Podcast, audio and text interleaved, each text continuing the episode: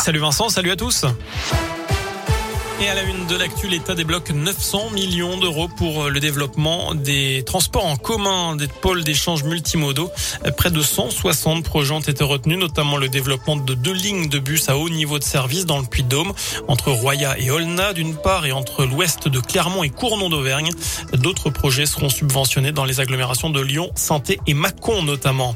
Un an de prison avec sursis, c'est ce à quoi a été condamné hier soir un ex-agent euh, au maire, un ex-adjoint au maire de Montluçon pour corruption de mineurs, détention d'images pédopornographiques et usage de stupéfiants. Plusieurs jeunes que l'homme avait côtoyé à la mairie ont été entendus à l'audience.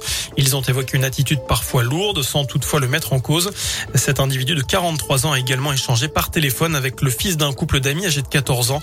L'adolescent lui aurait envoyé des messages suggestifs pardon, et des euh, propositions d'actes sexuels. Pour le substitut du procureur, le quadragénaire aurait dû couper court dès le début à ces échanges malsains. Fin de citation. L'affaire de l'arbitrage, Bernard Trappi, euh, Crédit Lyonnais, la cour d'appel qui devait se prononcer aujourd'hui reporte sa décision au 24 novembre. L'action judiciaire s'est éteinte pour lui après son décès dimanche, mais la justice doit encore trancher sur le sort de plusieurs autres prévenus, dont Stéphane Richard, ex-directeur de cabinet de Christine Lagarde et patron d'Orange. Notez que les obsèques de Bernard Tapie ont eu lieu tout à l'heure à Paris. L'homme d'affaires, ancien patron de l'OM et éphémère ministre de la ville sous Mitterrand sera inhumé à Marseille. Une chapelle ardente sera ouverte demain au Vélodrome.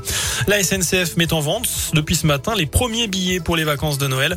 Vous pouvez donc réserver pour les fêtes de fin d'année. Ça se passe sur Oui SNCF, que ce soit pour les TGV, Intercité et Wigo à partir du 12 décembre. Enfin, on termine avec un mot de sport, du foot, les demi-finales de la Ligue des Nations. Italie-Espagne, c'est à 20h45 ce soir à Milan. Demain, l'équipe de France affrontera la Belgique du côté de Turin. Voilà pour l'essentiel de l'actu. L'info de retour dans une demi-heure. Je vous laisse en compagnie de Vincent et de Nico.